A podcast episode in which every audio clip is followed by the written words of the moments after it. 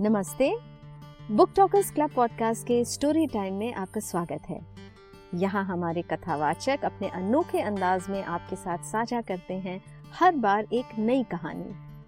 आशा करते हैं कि आपको आज की कहानी पसंद आएगी।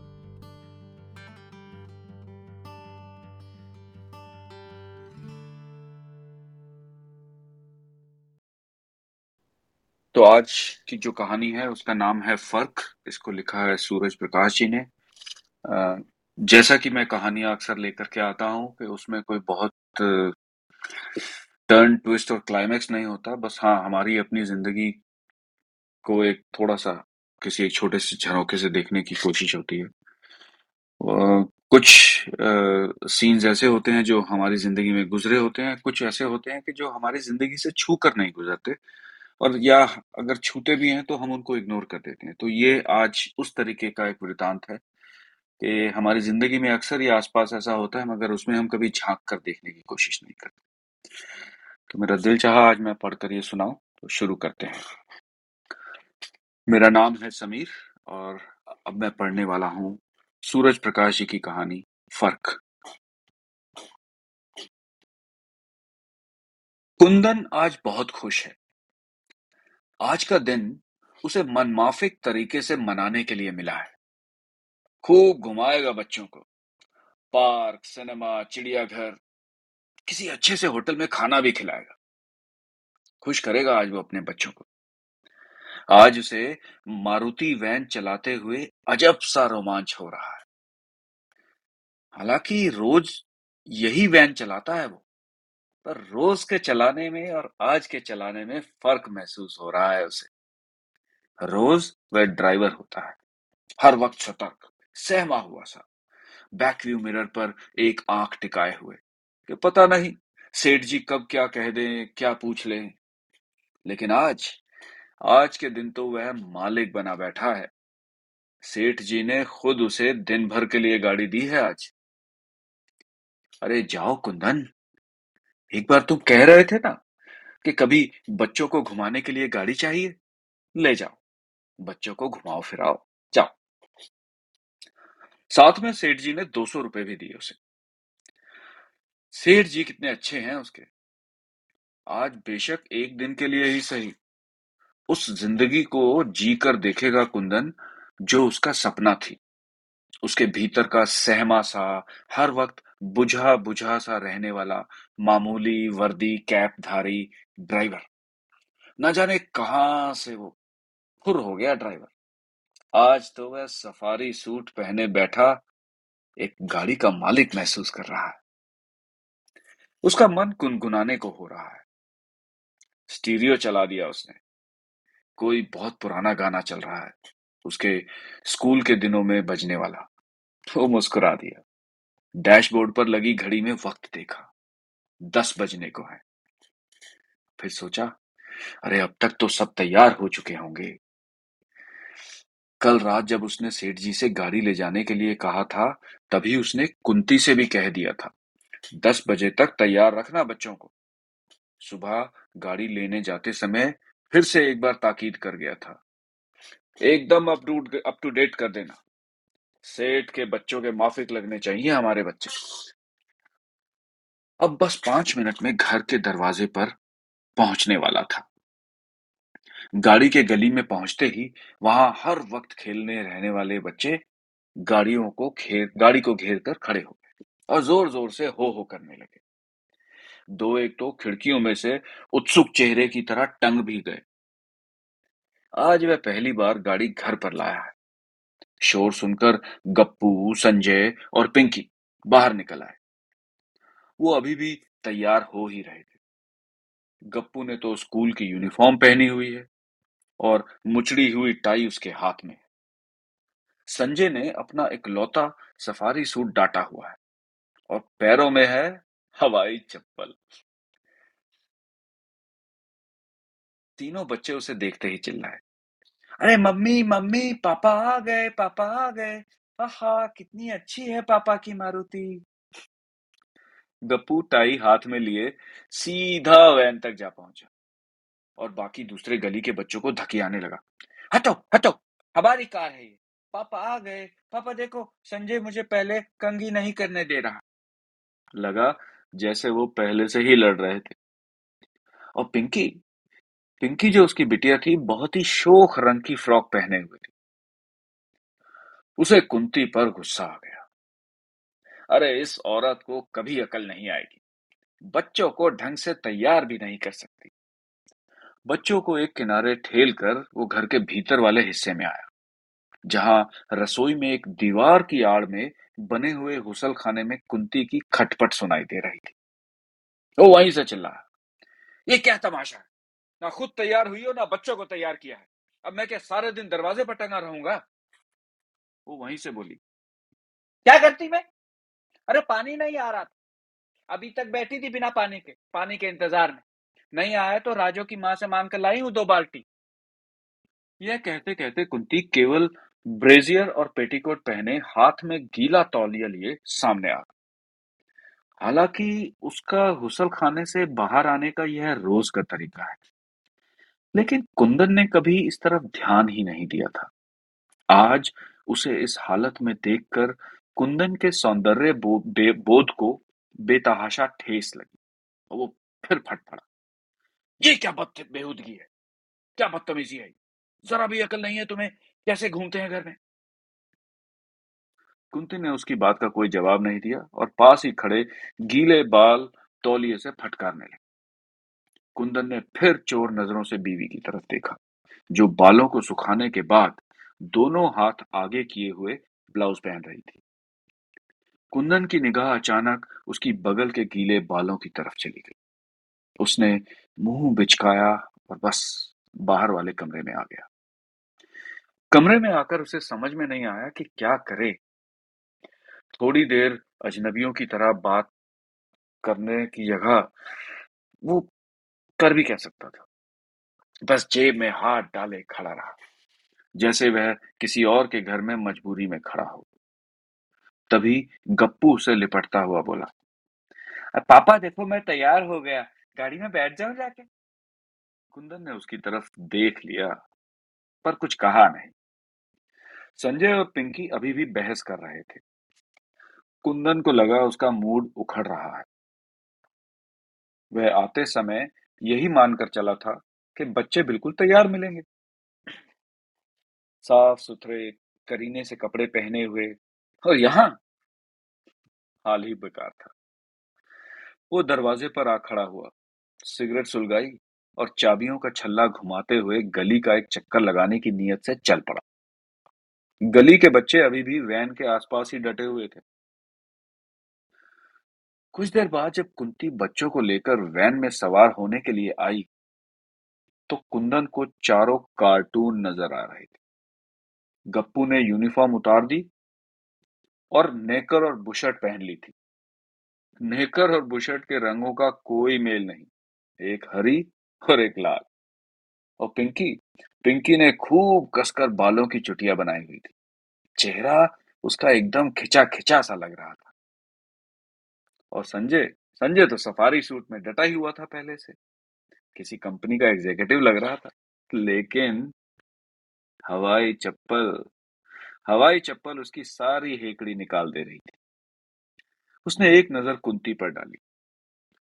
शायद कुंती ने अपनी सबसे भड़कीली साड़ी पहनी है। तेल, चुपड़े, बाल, मांग में ढेर सारा सिंदूर और कहीं से भी मैच ना करती लिपस्टिक। वह किंतु, वह कुंती से फिर कोई कड़वी बात कहना नहीं चाहता था। तो उसने अपने चेहरे के भावों से ही मन की बात कह दी। बच्चे वैन के दरवाजे खुलने का बेसब्री से इंतज़ार कर रहे थे। तीनों बच्चे पीछे हुड खोलकर वहाँ बैठने के चक्कर में थे और पिछले दरवाजे पर खड़े एक दूसरे को ढकिया रहे थे। गली के बच्चे अब भी थोबड़ा लटकाए, मुँह में गंदी सी उंगलियाँ ठूसे इन्हें बड़ी ईर्ष्यालु निगाहों से देख रहे कुंदन झल्लाया बच्चों पर। हटो परे। सब पिछली सीट पर बैठेंगे। ये हुड वुड नहीं खुलेगा। बच्चों के चेहरे उतर गए। कुंदन उन्हें इस तरह पीछे हुड खोलकर बिठाना नहीं चाहता था। लेकिन बेमेल और गंदे कपड़े देखते हुए उसकी हिम्मत नहीं हुई। कि खुले हुड से सबको पता ना चल जाए कि ये गाड़ी के मालिक के नहीं, ड्राइवर के बच्चे हैं। तीनों बच्चे लपक कर चढ़ गए।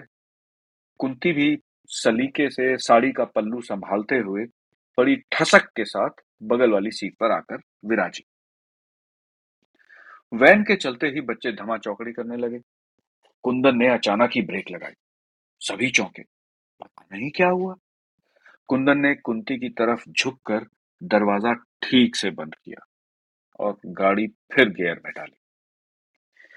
कुंदन का मूड अभी भी ठिकाने नहीं है। उसे लगातार इस बात की कोफ्त हो रही है कि उसने नाहक ही सेठ जी का एहसान लिया। अरे, ये बच्चे इस लायक नहीं है कि गाड़ियों में घूम सके। अब खुद सेठ की तरह गाड़ी चलाने, बीवी बच्चों को सेठ के बच्चों की तरह ऐश करवाने का उसका कोई मन नहीं रह गया था। कभी ज़िंदगी में उसका भी सपना था, एक बड़ा आदमी बनने का। खूब सारी अच्छी अच्छी चीज़ें खरीदने का। अमीर आदमियों की तरह एकदम बढ़िया कपड़े पहने होटल में जाने का। एकदम लापरवाही का अंदाज लिए ज़िंदगी जीने का।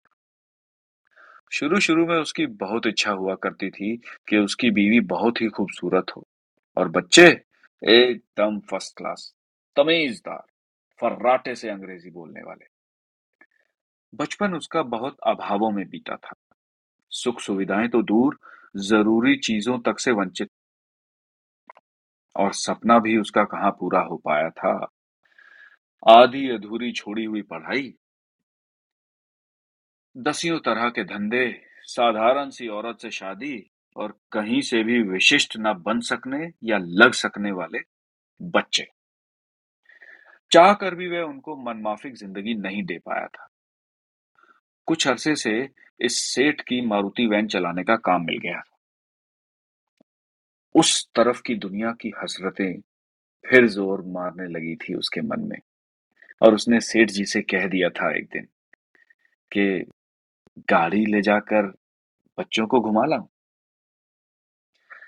अचानक उसके ख्यालों की श्रृंखला टूट गई। पिछली सीट से उसके कंधे के ऊपर उचक आया गप्पू और वो उससे कार स्टीरियो चलाने के लिए कहने लगा। वह फिर लौट आया अपने खराब मूड में। नहीं चलाया उसने कार स्टीरियो। गप्पू ने फिर कहा तो कुंती भी बोली, अरे चला दीजिए ना। कुंदन ने भरपूर नज़र से कुंती की तरफ़ देखा और एक झटके से स्टीरियो ऑन कर दिया। बच्चे गाने की धुन के साथ साथ उछलने लगे। कुंदन ने फिर डपटा, शांति से नहीं बैठ सकते क्या? दरअसल इस समय वह बिल्कुल इस मूड में नहीं है कि जरा सा भी शोर वह उन्हें पुराने दिनों के ख्वाबों में खोकर डूब जाना चाहता है। लेकिन सब कुछ उसके खिलाफ चल रहा है। कुंती सब देख रही है। वह साफ़ महसूस कर रही है कि आज का कुंदन रोज वाला कुंदन नहीं है। बार बार उसे और बच्चों को ऐसे डपट रहा है जैसे उन्हें कभी इस रूप में देखा ही ना हो।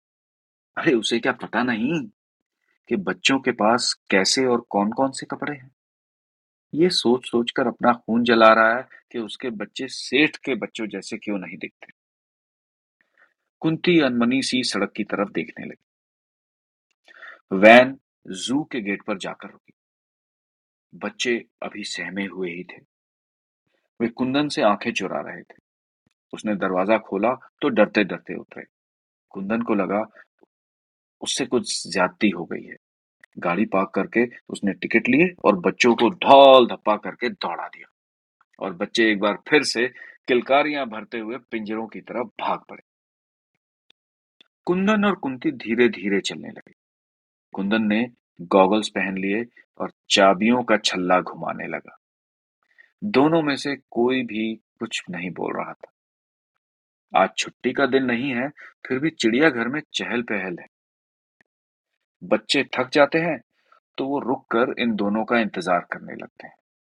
उन्होंने जब बताया कि उनको प्यास लगी है तो कुंदन ने सबको कोल्ड ड्रिंक्स पिलाए। जू दिखाने के बाद कुंदन उन्हें हैंगिंग गार्डन ले गया। वहाँ तेज़ी से रपटते हुए पिंकी गिरी और उसने अपने घुटने कोहनियाँ छिलवा ली। फ्रॉक खराब हुई, सो अलग। बजाय बच्चे को संभालने, पुचकारने के कुंदन फिर बड़बड़ाने लगा। ढंग से चल भी नहीं सकते। जब देखो गंदे बच्चों की तरह कूदते फांदते रहेंगे। कुंती ने तुरंत पिंकी को संभाला और कुंदन पर बरस पड़ी। अब ये तो नहीं कि बच्ची गिर गई है तो उसे संभाले, पुचकारे। बस तब से लठ लेके पीछे पड़ी। उसने पिंकी को दुलारते हुए अपनी गोद में उठाया और उसकी चोटें सहलाने लगी। हैंगी गार्डन से चौपाटी आते समय सब एकदम चुप है। तीनों बच्चों को भूख लगी है। सामने स्टॉल्स भी हैं, लेकिन हिम्मत नहीं हुई कि कुछ मांगे। बस ललचाई निगाहों से वो खाने पीने का सामान देखते रहे। कुंदन आगे आगे चलता रहा। बिना इस बात की परवाह किए कि उन्हें कुछ दिलवा दे। बाद में मछली घर देखते देखते तीनों बच्चे भूख और थकान से निढाल हो रहे थे। सुबह से जो कुछ खाकर चले थे, उसके बाद बस एक एक कोल्ड ड्रिंक ही पिया था सबने। यहाँ भी कुंदन का ध्यान इस ओर कतई नहीं है कि बच्चों को कुछ दिलवा दे। कुंती समझ नहीं पा रही, कुंदन ऐसा व्यवहार क्यों कर रहा है? कल तक तो भला चंगा था, कल रात कितना उत्साहित था, बच्चों को घुमाने के लिए सैर सपाटे पे जाने के लिए। और आज सुबह से उसके और बच्चों के बस पीछे पड़ा कपड़े गंदे क्यों हैं? ढंग से तैयार क्यों नहीं हुए? अकल नहीं है कुछ खाने पीने की। जैसे कुछ देखा नहीं है। नदी दे कहीं के। पता नहीं क्या क्या बके जा रहा है। अरे तुमने ज़िंदगी में कुछ दिखाया होता तो देखा होता ना। कभी इस तन को पहने हुए जोड़े के अलावा कुछ दूसरा देखा है मेरे नसीब में? और कहता है, ढंग के कपड़े क्यों नहीं पहने? मैं ही जानती हूँ जैसे तैसे जैसे तैसे लाज रखे हुए घर की गाड़ी खींच रही हूँ। माना आज एक दिन के लिए सेठ ने तुम्हें गाड़ी दे दी, हमें घुमाने फिराने के लिए। पर इसका ये मतलब तो नहीं कि तुम लाट साहब हो गए हो। गाड़ी चलाते चलाते और हम तो टीचर रह गए। कुंती अंदर ही अंदर इस तरीके से कूड़े जा रही थी। अब ड्राइवर के बच्चे, सेठ के बच्चे तो बन नहीं सकते थे। अंग्रेज़ी स्कूल में पढ़ने वालों की तरह एक ही बार में मान जाएँ, ऐसा नहीं हो सकता था। आखिर बच्चे ही तो हैं। पहली बार घूमने निकले हैं। थोड़ा बिगड़ बिफर गए तो क्या? कुंती को लगा बेकार ही आए। अगर पहले पता होता कि कुंदन ये हाल करेगा तो ना ही आते हम। बच्चे अलग कुड़ रहे थे। आज पहली बार गाड़ी लाए हैं और रौब मार रहे हैं दुनिया भर का अब कभी नहीं बैठेंगे पापा की गाड़ी में। तीनों रुआसे से बैठे हुए हैं। अब की बार संजय को चपत लगी है। अपनी चप्पलों से सीट खराब करने के चक्कर। वही सबसे ज़्यादा उत्साहित था बेचारा। और इस समय वही सबसे अधिक उखड़ा हुआ बैठा है। सबको बहुत हैरानी हुई जब कुंदन ने एक एयर कंडीशन और अच्छे से रेस्टोरेंट के आगे गाड़ी रोकी। शायद वह दिन दिन भर की कसर यहीं पूरी करना चाहता था। बच्चे चमत्कृत होकर भीतर की सज्जा को देखने लगे। कुंती भरसक प्रयास करने लगी सहज दिखने का। जैसे यहाँ आना उनके लिए कोई नई बात ना हो। कुंदन खुद भी ऐसा ही दिखाने की कोशिश कर रहा था, जैसे इस तरह की जगहों में उसका रोज का आना जाना हो। लेकिन साफ़ लग रहा है कि वह खुद पहली बार आया है यहाँ पर। आसपास की मेजों पर खूब शोर है। लोग खुलकर ठहाके लगा रहे हैं। लेकिन ये लोग ये लोग सब बिल्कुल काना फूसी के स्वर में बात कर रहे गप्पू, पिंकी और संजय आपस में खुसुर पुसुर करके माहौल से परिचय पा रहे हैं। मेन्यू देखते ही कुंदन चकरा गया। चीज़ों के दाम उसकी उम्मीद से बहुत अधिक थे। दूसरी परेशानी ये कि उसे पता नहीं चल पा रहा कि चीज़ें क्या हैं ये। कभी नाम ही नहीं सुना। ऐसे व्यंजनों से भरा पड़ा था मेन्यू। इतने में टाई धारी स्टीवर्ट ऑर्डर लेने के लिए सिर पर आ खड़ा हुआ। कुंदन ने थोड़ा सामान मांगने की गरज से उसे टरकाया और कुंती से फुसफुसा कर कहा, अरे, यहाँ तो चीज़ें बहुत महँगी है। क्या करें? कुंती ने उसे सलाह दी अच्छी तुम दो तीन सब्ज़ियाँ मंगा लो बस। किसी तरह मिल बांट कर खा लेंगे। कुंदन ने किसी तरह हकलाते हुए सबसे कम कीमत वाली दाल सब्जियों का ऑर्डर दिया और राहत की सांस ली। एयर कंडीशन रेस्टोरेंट में भी उसे पसीना आ रहा वेटर छुरी कांटे सजा गया। बच्चे उन्हें उलट पलट कर देख रहे थे। उन्हें समझ नहीं आ रहा था कि इनसे कैसे खाना खाएँगे। सुबह से यह पहली बार है कि कुंदन बीवी बच्चों से आँखें चुरा रहा था। वह खुद को इस माहौल में एडजस्ट नहीं कर पा रहा। बार बार पसीना पहुँचता। यही कहता रहा, बहुत गर्मी है। सबने मुश्किल से खाना खाया। हौले हौले चुपचाप। अभी भी वे अजनबियों की तरह व्यवहार कर रहे हैं। खाने के बाद जब वेटर फिंगर बोल लेकर आया तो किसी को समझ नहीं आया कि इनका क्या करना है। गुनगुना पानी और उसमें तैरते नींबू के कतरे। सबने कुंदन की तरफ़ देखा। वो खुद सकपका रहा था। क्या करे इसका? इतने में जो छोटा सा संजय था, उसने कुछ सोचा और झट से नींबू निचोड़ा और गटक कर पानी पी गया। गप्पू और पिंकी भी यही करने वाले थे। तभी पास खड़े वेटर ने उन्हें बता दिया कि यह पानी पीने के लिए नहीं, उंगलियों पर लगा हुआ तेल घी हटाने और धोने के लिए। कुंदन का चेहरा विद्रूपता से एकदम काला होने लगा। उसे लगा, भरे बाज़ार में किसी ने उसे नंगा कर दिया है। उससे भी अदने आदमी द्वारा आज उसे उसकी औकात दिखा दी गई थी। उसने सिर ऊपर उठाए बिना हाथ धोए बिल लाने को कहा, खाना खाकर बाहर निकलते समय सबके मूड उखड़े हुए थे। गप्पू ऐसे ही चिहुक रहा था, क्योंकि आइसक्रीम ना दिलवाने जाने, दिलवाए जाने के कारण वह बुक्का फाड़ फाड़ कर रो रहा था। और कुंदन ने बिना देर किए उसे एक चांटा रसीद कर दिया कुंती की शिकायत है कि ऐसे होटल में क्यों लाए हो जहाँ पैसे तो ढेर सारे लगते हैं? खाने में मज़ा जरा भी नहीं आता। इसी बात पर कुंदन फिर भड़क गया। जैसे मैं ये सब अपने लिए कर रहा हूँ ना? अरे, तुम ही लोगों को घुमाने फिराने के लिए सेठ का एहसान लिया मैंने। और यहाँ देखो, तुम लोगों का ये हाल है। कुंती भी फट पड़ी। हमें पता होता कि इस तरह गाड़ी का रौब मारकर हमारी पत उतारोगे तो आते नहीं हम तुम्हारे साथ। देखो तो जरा, कितने जरा जरा से मुँह निकला है बच्चे को। गप्पू बेचारा अब आगे आ चुका था, अगली सीट पर, माँ की गोद में। अरे, अगर एक आइसक्रीम दिलवा देते तो क्या घट जाता तुम्हारा? कुंती गप्पू को चुप कराने लगी। हाँ दिलवा देता आइसक्रीम। देखा नहीं कितनी महँगी थी। अरे, आइसक्रीम और बाकी चीज़ें सब कितनी महँगी थी। बाहर आकर मांग लेता, दिलवा भी देता। वो तो वहीं चिल्ला चिल्ला कर रोने लगा, नदीदों की तरह। अरे, कोई देखे तो क्या समझे? हाँ हाँ कोई देखे तो यही समझे कि कोई बड़े लाट साहब अपने ड्राइवर के गलीज बच्चों को घुमा रहे हैं शहर। अरे, इतना ही शौक था किसी बाल कटी बीवी का और टीम टाम वाले बच्चों का तो क्यों नहीं कह दिया सेठ को? लौंडिया ब्याह दी होती है उन्होंने अपनी। हमारी जान के पीछे क्यों पड़े हो? जाहिल गवार है हम तो। हमें तो गाड़ियों में घूमने का ना कुछ सलीका है, ना शौक। कहीं नहीं जाना हमें बस हमें तो अपने घर छोड़ दो। बहुत हो गया। कुंती का पारा भी ज़्यादा चल गया था। बात तू तू मैं से हाथापाई तक ना पहुँचे। इससे पहले कुंदन ने इसी में खैरियत समझी कि उन्हें घर पर छोड़ दे। गाड़ी सेठ के हवाले करे और कहीं बैठकर आराम से दारू पी। अभी सिर्फ़ तीन ही बजे हैं और गाड़ी तो उसने सात आठ बजे तक लौटाने के लिए कहा है। जब गाड़ी लौटाने पहुँचा तो सेठ जी कुंदन को देखते ही चौके। अरे, क्या बात है कुंदन? इतनी जल्दी लौटा अरे, अच्छी तरह घुमा फिरा दिया होता बच्चों को।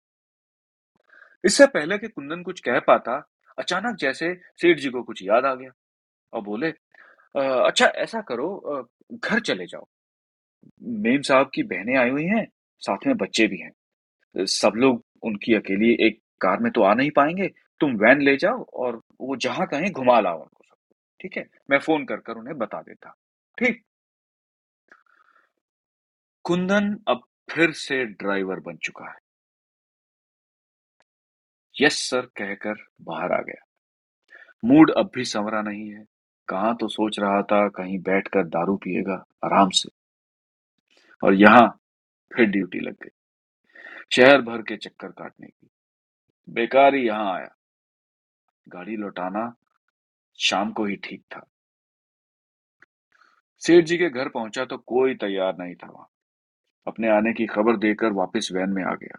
वहीं वैन के पास लगातार सिगरेट फूकता रहा। कोई घंटे भर बाद सब लोग नीचे आए। तीन महिलाएँ, एक पुरुष और ढेर सारे बच्चे, शायद सात आठ एक बड़ी लड़की थी उनमें। कुंदन ने सबको नमस्कार किया, जिसका उसे कोई जवाब नहीं मिला। एस्टीम मेम साहब ने खुद निकाली। उनकी बहनें, जवान लड़की, दो बड़े लड़के उसी में बैठ गए। वैन की तरफ़ सभी बच्चे लग गए। तीनों दरवाजे भड़बड़ा कर खुले और सारे बच्चे पीछे हुड खोलकर वहाँ बैठने के लिए झगड़ने लगे। कुंदन अपनी सीट छोड़कर नीचे आया। उसने देखा सभी बच्चों ने रंग बिरंगे कपड़े पहने हुए किसी की नेकर कहीं जा रही है तो किसी की शर्ट झूल रही है। सभी बच्चे पीछे बैठने के लिए उतावले हैं। आखिर उन सज्जन ने किसी तरह समझौता करवाया उनमें कि जो बच्चे जाते समय पीछे बैठेंगे वापसी में, वो आगे बैठेंगे। कुंदन किनारे पर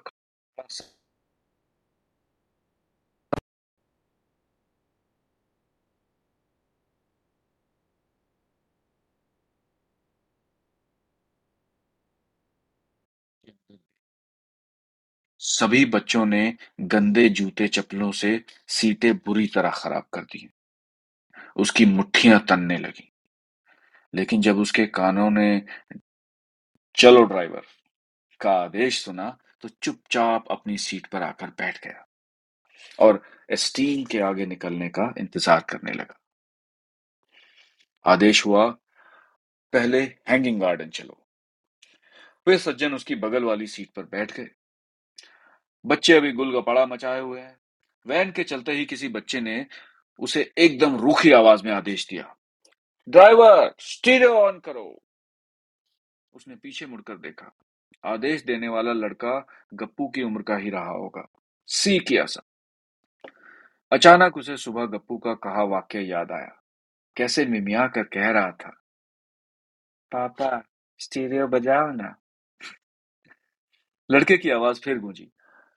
ड्राइवर, स्टीरियो चलाओ। वह तिल मिलाया चुपचाप स्टीरियो चला दिया।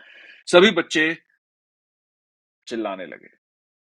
उसने कनखियों के साथ उसने कनखियों से साथ वाली सीट पर बैठे साहब को देखा। उन पर बच्चे की टोन का कोई असर नहीं हुआ। हैंगिंग गार्डन तक पहुँचते पहुँचते बच्चों ने शोर मचा मचा कर गंदी जुबानों में बात करते हुए उसकी नाक में दम कर दिया। वह किसी तरह खुद पर नियंत्रण रखे हुए है। बार बार उसका जी चाह रहा है गले पकड़कर धुनाई कर दे सब बच्चों की अभी की अभी। जरा भी तमीज नहीं है। माँ बाप कुछ भी नहीं सिखाते इन्हें। देखो तो कैसे शह दे रखी है बच्चों को अपने। हैंगिंग गार्डन पहुँचते ही सब बच्चे कूदते फांदते भाग निकले। सेठानी और उनके मेहमान टहलने हुए उनके पीछे चले। उसका मूड फिर उखड़ गया था। अचानक उसे ख्याल आया। पिछली सीट बहुत गंदी कर दी है बच्चों ने। वह कपड़ा गीला करके लाया और रगड़ रगड़ कर सीटें पोछने लगा। उसे याद आया, उसके अपने बच्चे भी तो दो, तीन, चार घंटे बैठे रहे इस गाड़ी में। तब तो एक दाग भी नहीं लगा था सीटों पर। संजय को सीट पर सिर्फ़ चप्पल रखने पर ही डांट दिया था उसने। सीटें साफ़ करते समय उसने सोचा, नाहा की इतनी मेहनत कर रहा हूँ। थोड़ी देर बाद बच्चों ने फिर इसका यही हाल कर देना है। जब सब लोग हैंगिंग गार्डन से निकले तो एक बच्चे के कपड़े बुरी तरह गंदे थे और घुटने छिले हुए। कहीं गिर गिरा गया होगा। कुंदन ने ऐसा सोचा। उस बच्चे को सज्जन ने गोद में उठा रखा और बार बार पुचकार रहा था। गाड़ियों में सवार होने से पहले सारा काफिला रेस्टोरेंट की तरफ़ बढ़ गया। हैंगिंग गार्डन से सब लोग चौपाटी की तरफ़ चले। इस बार वह बड़ी लड़की वैन में आकर बैठ गई। बड़े अजीब से कपड़े थे उसके। घुटनों तक की टी शर्ट बहुत ही मैली, चीकट जीन्स और बाथरूम स्लीपर। वह बार बार आँखें मिचमिचा रही थी और बबल गम चबा चबा रही थी। कुंदन को बबल गम से बहुत चिड़ है खासकर ये बच्चे जब बबल गम को मुँह में फुलाकर पच से आवाज़ करते हुए फोड़ देते हैं, बहुत बुरा लगता है। उसे बराबर यह डर डर बना रहा कि कहीं यह लड़की बबल गम गाड़ी में ही ना चिपका दे। कुंदन का डर सही भी निकला। चौपाटी पर उतरते समय लड़की के मुँह में च्युइंगम नहीं थी। सबके दूर जाते ही उसने तुरंत आसपास देखा। गाड़ी की पिछली सीट वाली जगह पर चुंगम दरवाजे के फोम पर टिकली की तरह चिपकी हुई थी। कुंदन की आँखों में अजीब रंग आने जाने लगे। जी में आया, ईंट का टुकड़ा उठाकर सिर पर दे मारे उसके। ये बच्चे तो सचमुच ही मेरे बच्चों से गए गुजरे। मैं फालतू में सारा दिन अपने बच्चों को पीछे पड़ा रहा और उन्हें तमीज नहीं है। उसे अपने आप पर बहुत शर्मिंदगी होने लगी। चुपचाप अपनी सीट पर आकर बैठ गया और शीशा चढ़ा दिया। एकदम उदास हो गया। कितने बड़े भ्रम में था वह अब तक के उस तरफ़ की दुनिया। उसने तय किया कि रात को घर जाते समय वह बच्चों के लिए, खाने के लिए ढेर सारा सामान और चीज़ें और कुछ खुलाने लेकर जाएगा। नमस्कार। ये थी कहानी, फ़र्क। सुनने के लिए धन्यवाद। आप हमारे साथ जुड़ सकते हैं हमारे लाइव सेशंस में क्लब हाउस पर और हमें ट्विटर पर भी फॉलो कर सकते हैं at the rate book talkers club पर। आप हमें लिख सकते हैं हमारे email ID book talkers club at the rate Gmail dot com पर। हमारे पॉडकास्ट को लाइक शेयर फॉलो और सब्सक्राइब करना ना भूलें। शीघ्र ही आपको मिलेंगे एक और नए एपिसोड के साथ।